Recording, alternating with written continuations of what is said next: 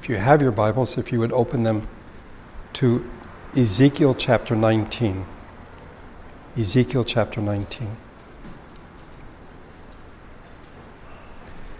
As we've seen in our study of Ezekiel from chapters from chapter 12 to chapter 24, the Lord speaking through Ezekiel makes the case that the sins of Israel in fact are deserving of the terrible judgment that will come their way. But there are different ways of expressing this. It isn't simply, you deserve this, you deserve this, you deserve this. There are different models, if you wish, different modes of speaking and of expressing this truth. In chapter 12, it was with an acting out sign. That is, that Ezekiel was told that he was to pack his bag as though he was going into exile, and then he was to make a hole in the wall of his house, and then at nighttime he was to go out, and he was to cover his eyes so he couldn't see where he was going and then and walk uh, a long distance, basically to illustrate the coming exile for Israel. In chapter 15, there's the parable of the vine. In chapter 16, the story of the abandoned baby, found by a traveler who took care of her, who provided her with everything, entered into covenant with her, married her, and then she decided to prostitute herself with anyone who came by. Last week we saw the riddle or parable or allegory of the two eagles. And then in chapter 18, a, a sermon of sorts about individual responsibility. Today, we find in chapter 19 a lament, and in chapter 20, a history lesson. If you look at the beginning of chapter 19, the first verse, take up a lament concerning the princes of Israel. A lament or lamentation is a passionate expression of grief, often in music, poetry, or song form. The grief is most often born of regret or mourning. The lament was, in fact, a Hebrew poetic form. So, what we have in chapter 19 is, in fact, a poem. The importance of the lament is seen in the fact that one of the books of the Old Testament is called Lamentations, and it is five laments, five poems in which the prophet Jeremiah laments over what will happen, what has happened to Jerusalem. The book of Psalms is made up of seven different kinds of psalms. One of them is a lament, and the very first psalm, Psalms 1 and 2 are introductory. Psalm number 3, the first psalm, is in fact a psalm of lament. What we find here in chapter 19 is a lament about three of Israel's kings. They're called, uh, Ezekiel refers to them as princes, but they are three kings. The first is Jehoahaz, the son of Josiah. He was killed by the king of Egypt, Necho II. He reigned for three months in 609 BC, and then he was taken captive to Egypt, and there he died. The second king that is mentioned is Jehoiachin, who is the son of Jehoiakim, and Ezekiel skips over Jehoiakim and goes to his son. He reigned three months as well. This is in 597 BC. He was taken to Babylon, and there he died. The third king is Zedekiah, who is also a son of Josiah. He was the last of the kings of the Davidic dynasty, virtually ending the dynasty. Ezekiel is between number two and three. Zedekiah has not yet happened. That's what this is all about. Judgment is coming, and you are deserving of what will happen, but it has not yet happened. So, if you wish, the first two are historical, and the third one is prophetic. What is the point of this lament, this poem of lamentation? It is that for all their power and their might, the kings of Israel fell victim to the judgment of God on their lives. In 2 Kings 23 and 24, as it tells us about these three kings, we read this they did what was evil in the sight of the Lord. Well, if they did what was evil in the sight of the Lord, why is Ezekiel mourning them? Why is there this lamentation? Well, Ezekiel recognizes, where we may not, that these are actually the descendants of King David. And a promise had been made to David that his line would continue. And now it looks as though his line will not. They disappear into exile, one into Egypt, the other into Babylon. And Ezekiel's quite emotional about this. He is quite sorrowful. By the way, God had made a, a covenant to David, 2 Samuel 7:16. Your house and your kingdom will endure forever before me. Your throne will be established forever. Well, it looks like forever has a different meaning than what God means because it looks like it will be ending with these kings. This chapter is not to taunt the kings. It's not like, yeah, you guys are bad guys, you're getting what you deserve. There is profound grief, it is a lament. Let's read verses 2, 3, and 4 about Jehoahaz. By the way, the kings are not mentioned by name, but people know who Ezekiel is talking about. And say, What a fierce lioness was your mother among the lions! She lay down among the young lions and reared her cubs. She brought up one of her cubs, and he became a strong lion. He learned to tear the prey, and he devoured men. The nations heard about him, and he was trapped in their pit. They led him with hooks to the land of Egypt. I don't know if you know this, but there used to be lions in Palestine until the end of the 13th century, the end of the last crusade. So let's say around 295, somewhere in there, there were still lions were indigenous to Palestine. We think of lions as being something found only in Africa. Hebrew has five different words to describe lions. Three of them are found in verse number two uh, a lioness, a lion, young lions, and then you have also the cubs. Lions were part of the Davidic imagery. Like eagles are for the United States, the lion was for Israel. And it goes back to when Jacob blessed his sons. You are a lion's cub, O Judah. You return from the prey, my son. Like a lion, he crouches and lies down, like a lioness who dares to rouse him. The scepter will not depart from Judah, nor the ruler's staff from between his feet until he comes to whom it belongs and the obedience of the nations is his. So Jacob's basically saying the monarchy is going to be in Judah, and their sign will be that of the lion. In verse number two, it says, it refers to a lioness who gave birth to her kings. And, and who is this lioness? It's Israel itself, it's the nation. That out of this nation we have these kings emerging. He only reigned for three months. And so we have a brief description. But the point is not so much about Jehoahaz. If you read verses 2, 3, and 4 again, it is the glory of the Davidic line, the house of David. The glory, they are the lion. Then verses 5 through 9, this is about Jehoiachin. It skips his dad and goes to Jehoiachin. Verse 5 When she saw her hope unfulfilled, her expectation gone, she took another of her cubs and made him a strong lion. He prowled among the lions, for he was now a strong lion. He learned to tear the prey, and he devoured men. He broke down their strongholds and devastated their towns. The land and all who were in it were terrified by his roaring. Then the nations came against him. Those from regions round about, they spread their net for him, and he was trapped in their pit. With hooks they pulled him into a cage and brought him to the king of Babylon they put him in prison, so his roar was no longer was heard no longer on the mountains of Israel. As I said, uh, they skip his father Jehoiakim and go to Jehoiachin, who was only 18 years old when he became king and reigned for only three months.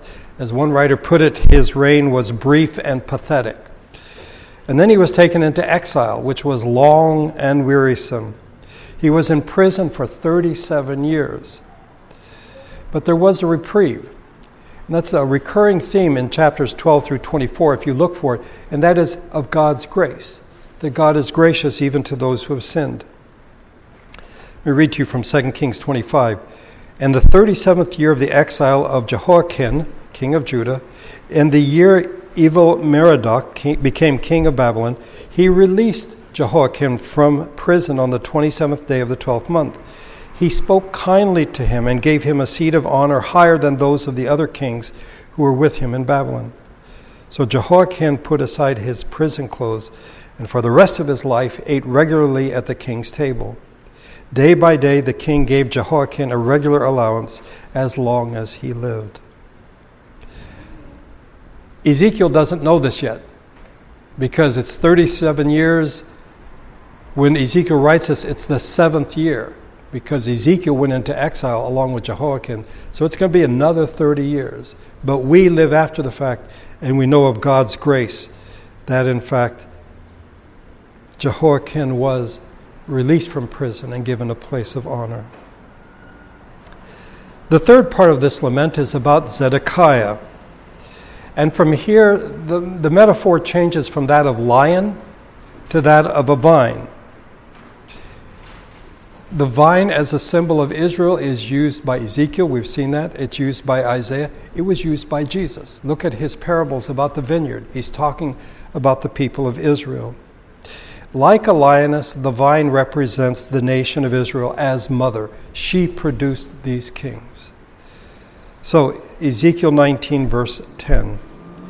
Your mother was like a vine in your vineyard, planted by the water. It was fruitful and full of branches because of abundant water.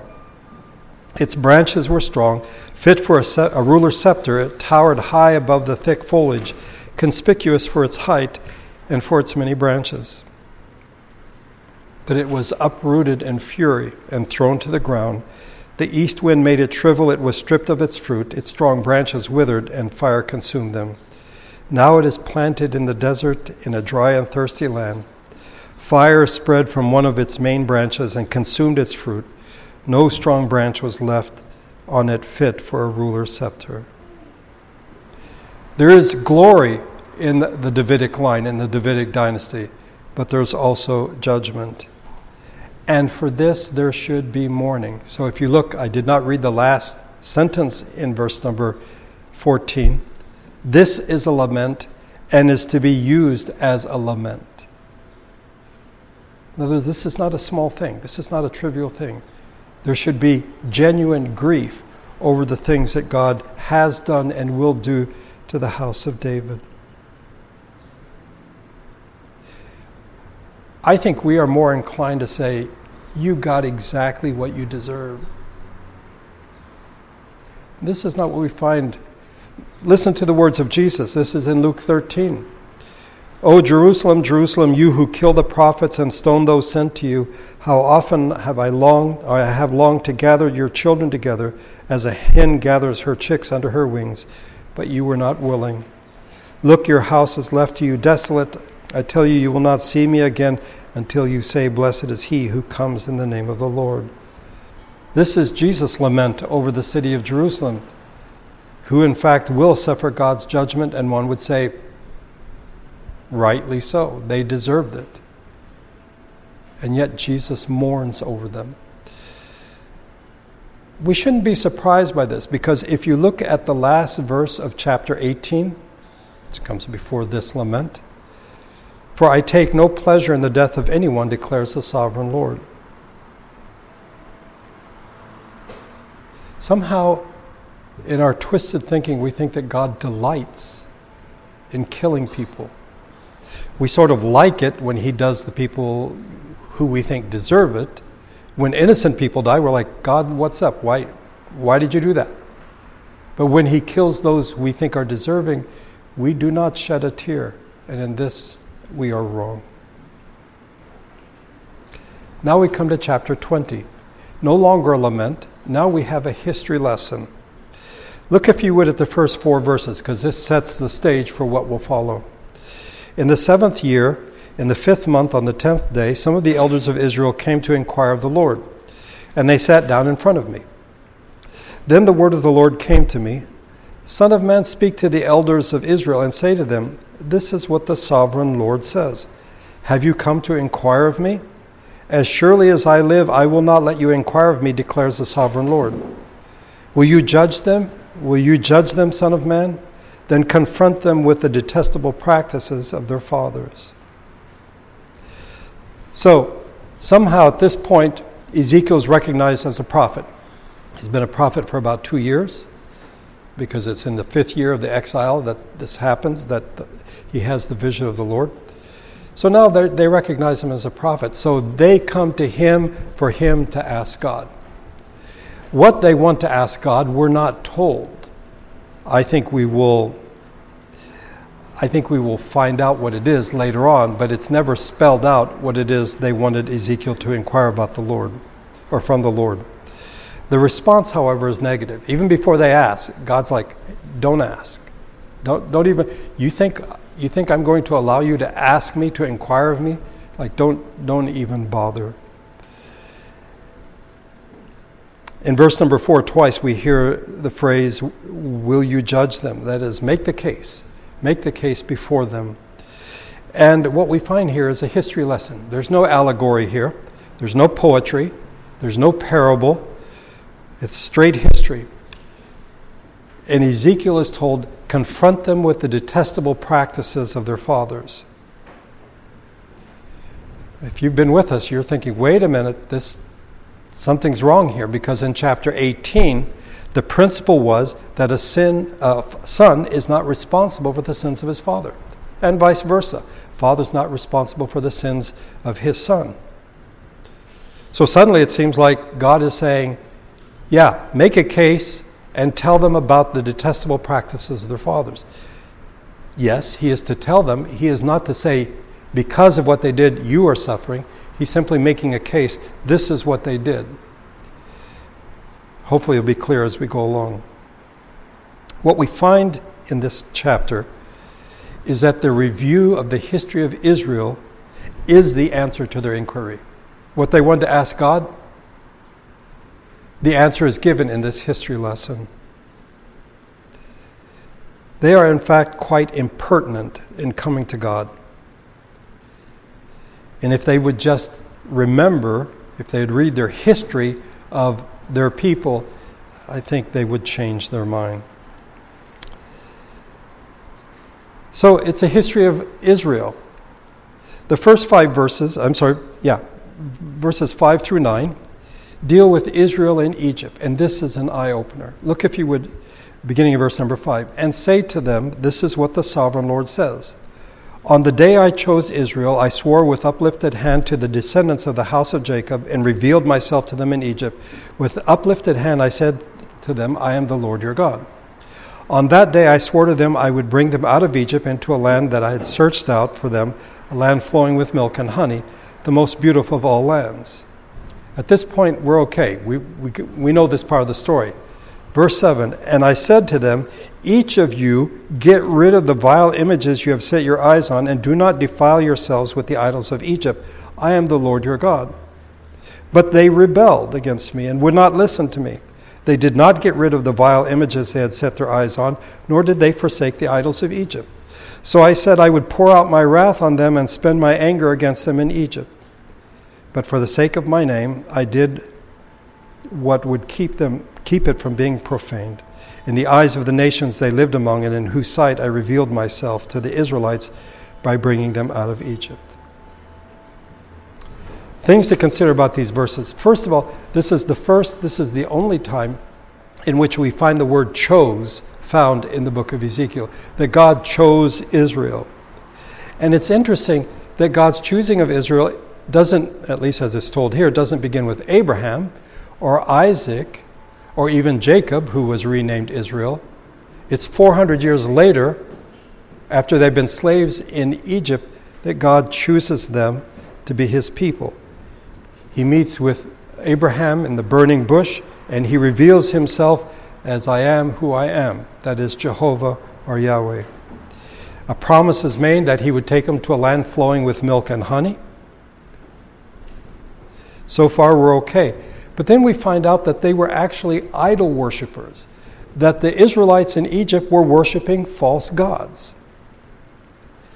Um, somehow, I don't know where this happened, we thought, or we, be, we think of them as being these wonderful people, these people who worship God in Egypt, and they are suffering terribly. Oh, the poor Israelites. They're being persecuted because they worship the, false, uh, the true God. No, actually, they worship the same gods as the Egyptians. That's quite remarkable. It is quite remarkable. So God tells them, okay, I am the Lord your God. Get rid of these other gods, get rid of these images. And they would not. They rebelled against God. When you look at the, ex- the story of Exodus, yeah, the Egyptians are the bad guys, the Israelites are the good guys. They worship God, they worship idols. No, they're both bad, they both worship idols. And God considered just doing away with the Israelites. That's a lot of people. When they leave Egypt, there are 600,000 of them, at least. And yet, in His grace, He brings them out of Egypt. He brings them out of Egypt. So, again, the picture we have in our mind oftentimes is good Israelites, oppressed Israelites, worshippers of God, and God says, I'm going to rescue you. And that's not the picture at all. We have Israelites, uh, they're not good people, they are worshiping false gods and the idols that the Egyptians worship. And God graciously brings them out. He delivers them from slavery. And that is a wonderful thing. Slavery is oppression, it is a terrible human evil. But more than that, he is delivering them out of a pagan society. And he wants them to get rid of their paganism, and yet they rebel against him. For the sake of his name, he delivered them. So the Exodus is not the story of the deliverance of good people. It is the deliverance, it is the rescue of people who were not worthy of being rescued. And the Lord did it out of grace.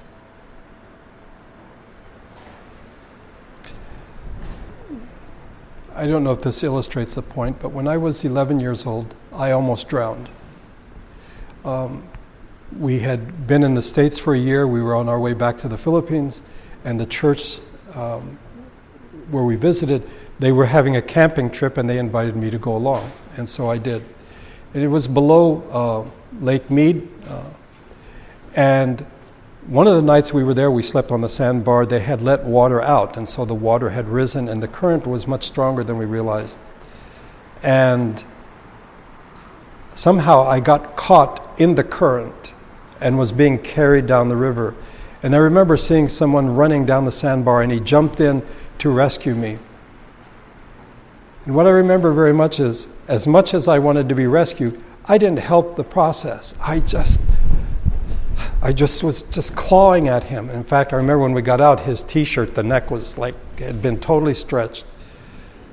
I needed to be rescued. I wanted to be rescued, but I didn't help in the process at all. The Israelites are tired of being slaves. They want to be rescued. Yeah, but they're not willing to give up their gods. It's quite remarkable. And when you think about it, the Exodus in the scripture is the best illustration of redemption. It's the best example of salvation. And it should say something to us because oftentimes we think, well, you know, I wasn't that bad of a person and I gave my heart to Jesus and now I'm a Christian. Like, no, if, if you want to do the Exodus motif, you are a, re- a rebel. You worshiped false gods and God, in His grace, rescued you. The second part of the story is Israel in the wilderness. And part of this we're familiar with. Look, if you would, um, in verse 10. Therefore I led them out of Egypt and brought them into the desert. I gave them my decrees and made known to them my laws. For the man who obeys them will live by them. And I also I gave them my Sabbaths as a sign between us, so they would know that I, the Lord, made them holy. Yet the people of Israel rebelled against me in the desert. They did not follow my decrees, but rejected my laws. Although the man who obeys them will live by them, and they utterly uh, desecrated my Sabbaths. So I said I would pour out my wrath on them and destroy them in the desert. But for the sake of my name, I did what would keep them from being profane, keep it from being profaned in the eyes of the nations in whose sight I brought them out. Also, with uplifted hand, I swore to them in the desert that I would not bring them into the land I had given them, a land flowing with milk and honey, most beautiful of all lands. because they rejected my laws and did not follow my decrees and desecrated my Sabbaths, for their hearts were devoted to their idols. Yet I looked on them with pity and did not destroy them or put an end to them in the desert.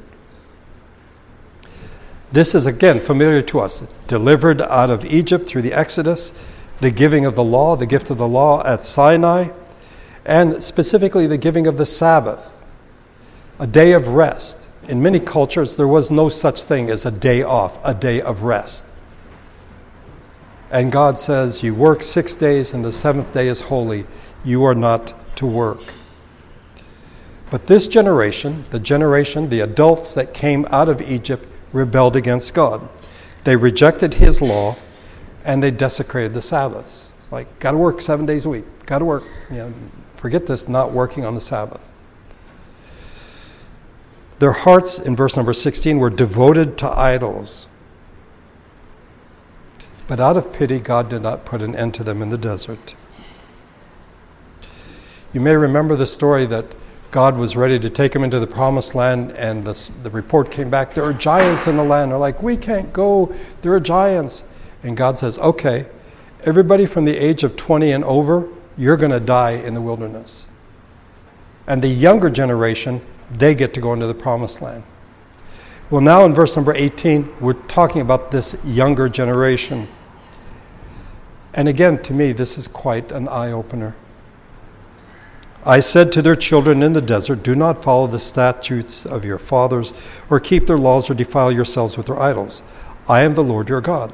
Follow my decrees and be careful to keep my laws. Keep my Sabbaths holy, that they may be a sign between us. Then you will know that I am the Lord your God. But the children rebelled against me. They did not follow my decrees. They were not careful to keep my laws, though the man who obeys them will live by them, and they desecrated my Sabbaths. So I said I would pour out my wrath on them and spend my anger against them in the desert. But I withheld my hand. And for the sake of my name, I did what would keep it from being profaned in the eyes of the nations in whose sight I had brought them out. Also, with uplifted hand, I swore to them in the desert that I would disperse them among the nations and scatter them through the countries, because they had not obeyed my laws, but had rejected my decrees and desecrated my Sabbaths and their eyes lusted after their father's idols. I also gave them over to statutes that were not good and laws they could not live by. I let them become defiled through their gifts, the sacrifice of their firstborn, that I might fill them with horror, so that they would know that I am the Lord.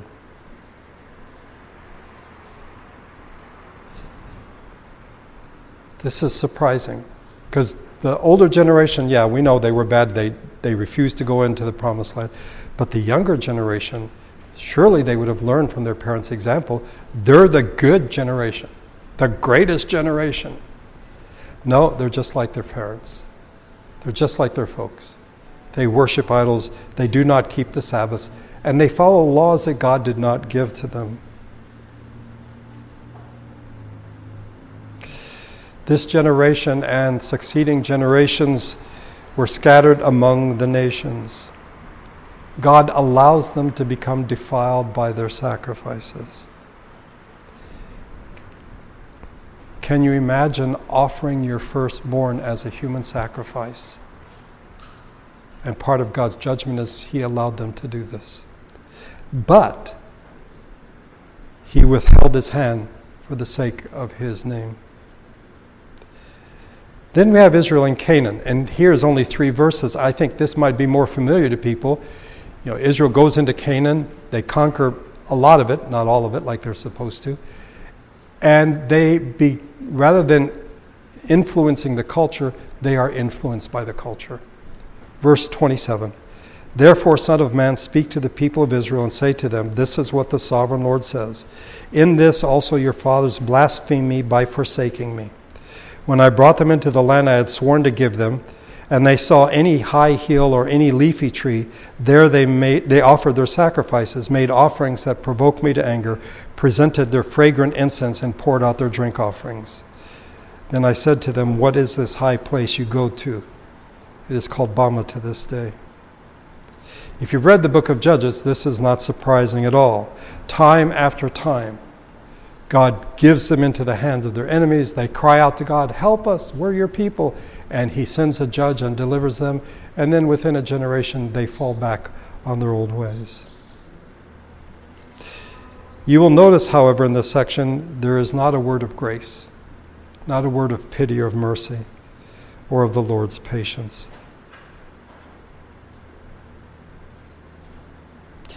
Now we come to verses 30 to 39. And here, I think, is the answer to the question what was it that they wanted to ask God?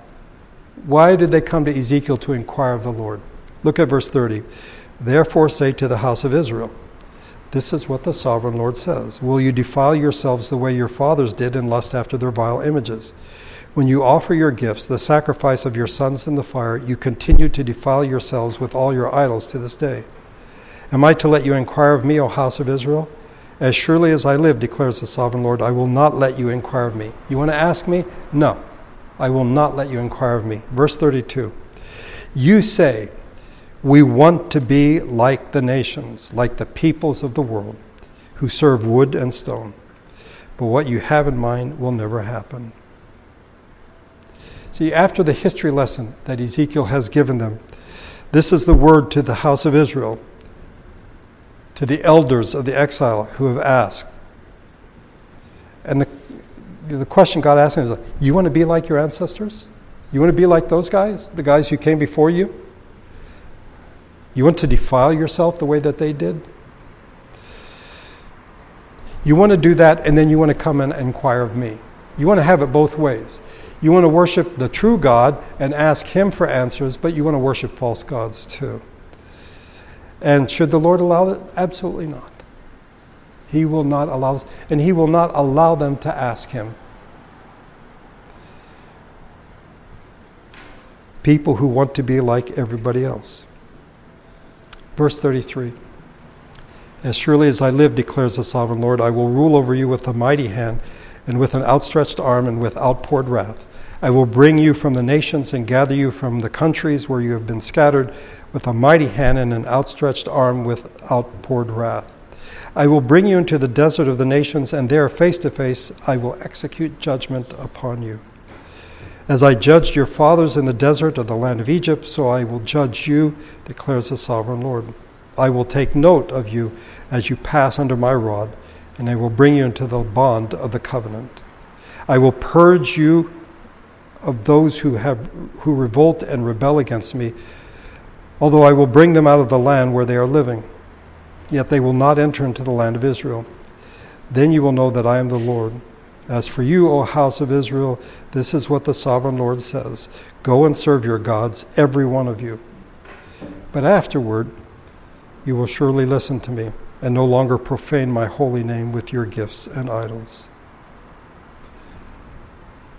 In a word, judgment is coming, just like it happened in the wilderness after Israel was rescued out of Egypt. As I judged your fathers in the desert of the land of Egypt, so I will judge you. The language here is an echo of what happened in Exodus. That includes deliverance. God, in fact, did deliver Israel out of Egypt, but that first generation died in the wilderness. He is the sovereign Lord. He is the one who is gracious.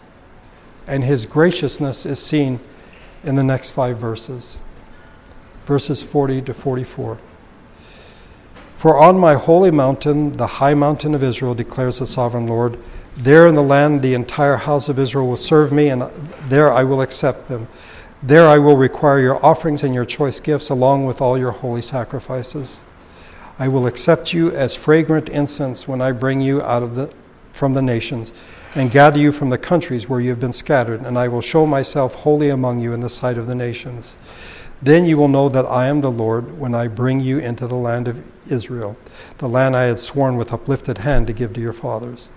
There you will remember your conduct and all the actions by which you have defiled yourselves, and you will loathe yourselves for all the evil you have done.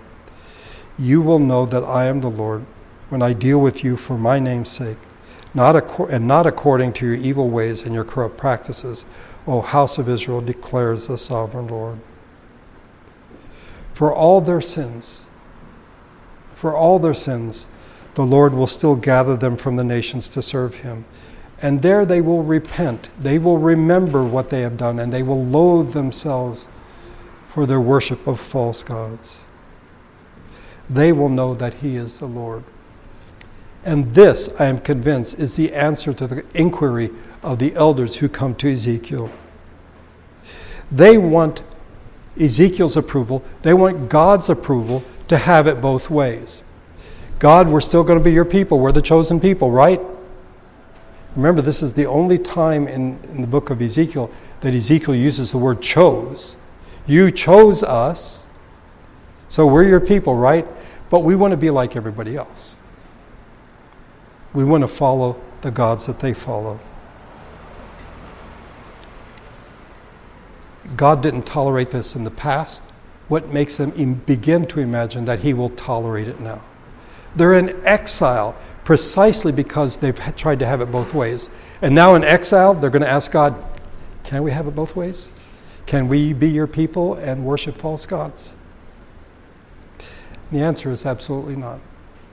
By the way, I think we might be a little hypocritical, pharisaical, in condemning these people, when in fact we say we are Christians, we are the people of God, and yet our motivations, our attitudes, the reason we do the things we do are just like everyone else we serve the false gods just like everyone else, while at the same time claiming to be the people of God. So, what are we to take from these two chapters, chapters 19 and 20? First of all, there is a place for lament, that we should mourn the sins and the destinies of others. When we get to chapter 33, we will read, As surely as I live, declares the sovereign Lord, I take no pleasure in the death of the wicked. It's remarkable, isn't it? Because we would think if anyone had a right to, if anyone knew what was right, it would be God, and that God should be doing a little happy dance when wicked people are killed, when they die. He takes no pleasure in this.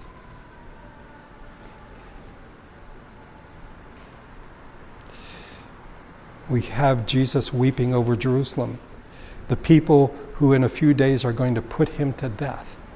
And he knows that. And yet he weeps and he mourns for them. Living when and where we do, where everything seems to be about politics, oftentimes we are driven by anger, hatred, perhaps, uh, and no grief. We, we don't seem to grieve and we should. The second thing we should take from this, and this is from chapter 20, is that we need to re examine our view of the Exodus. We need to re examine our view of our salvation, how we became the people of God.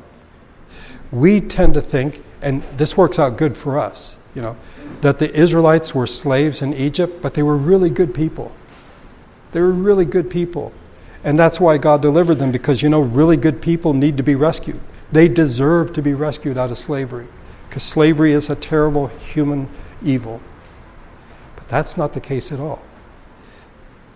After four centuries of living in Egypt, they had assimilated, they worshiped the gods of the Egyptians. If you doubt that, why is it when Moses went up on Mount Sinai and he was there for a long time and they're like, he's not coming back? We need to make a god. And what did they do? They made a golden calf. Where did they come up with that? Well, that's an Egyptian god. That's, that's one of the gods that the Egyptians worship. Okay? they had bought into the paganism that surrounded them. So when God came through Moses to deliver them, it wasn't, you guys have been really good now for four centuries and you deserve to get a, you know, get out of jail free card. I'm going to deliver you. Not at all. Yes, they are the descendants of Abraham, Isaac, Jacob, and his sons. But they have totally bought into the world system that surrounds them. And they are rebels.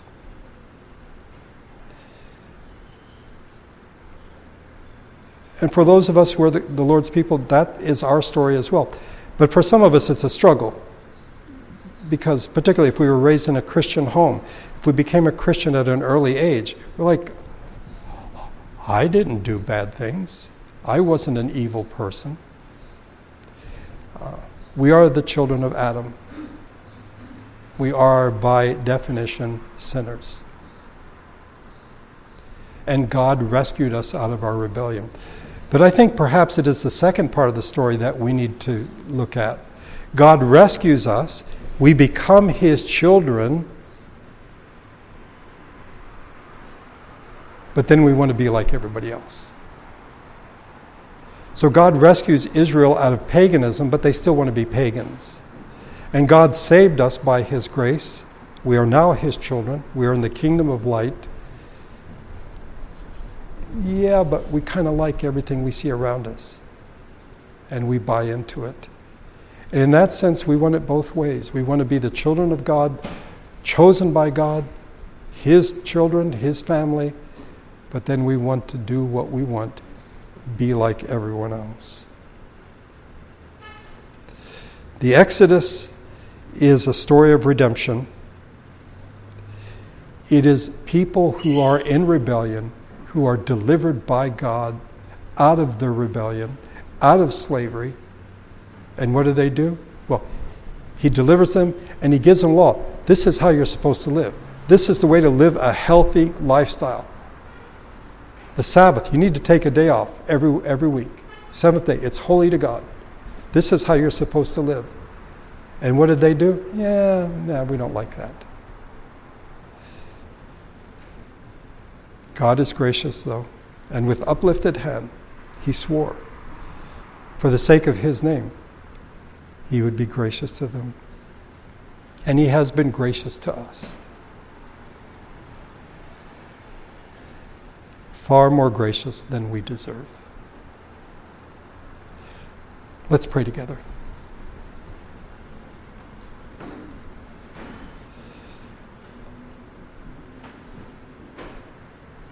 Our Father, it's strange how we take your holy word and we read it through lenses that make us look good. So when we think of Exodus as a story of salvation, we imagine that the people who were saved through the Exodus were good people. And so we imagine that when you saved us, we were, we were actually pretty good people. From Ezekiel, we learn that in fact the Israelites were pagans. They had totally bought into the surrounding culture, worshiping the gods of Egypt. And when you graciously delivered them instead of destroying them, and you showed them how they were supposed to live. You gave them your law. They still didn't want to do that. They went their own way. And so in the wilderness, you have a chance to start over with a new generation, and they do the exact same thing. And it's a story of humanity. We want to go our own way. But we want whatever gifts, whatever grace you might show us along the way like the elders in exile, we want to ask you, or maybe we just assume, that we can be your people and pagans at the same time. That we can be your people and yet be driven by wrong ambition, by a desire for money, by a desire for fame that we can cut corners ethically because we want to get ahead, because that's what everyone wants to do. How gracious you were to Israel, how gracious you are to us.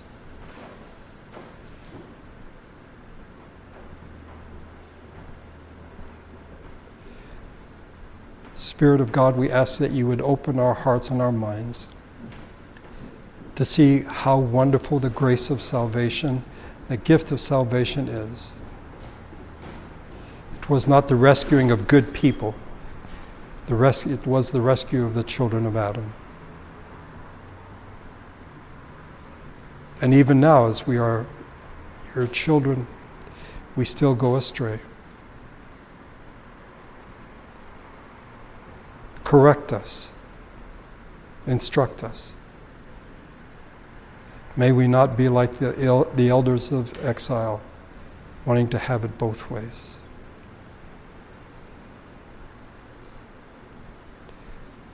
Spirit, we ask that you would drive these truths home to our hearts. May we think on them in the coming days. Not be hearers of the word only, but doers as well. Thank you for bringing us together on this day to worship you, the beginning of a new week. We remember uh, those in Comunal who suffer with brownouts daily, this being the hottest time of the year. Provide for them, keep them in good health and in safety. And we pray for Jeff, for his health.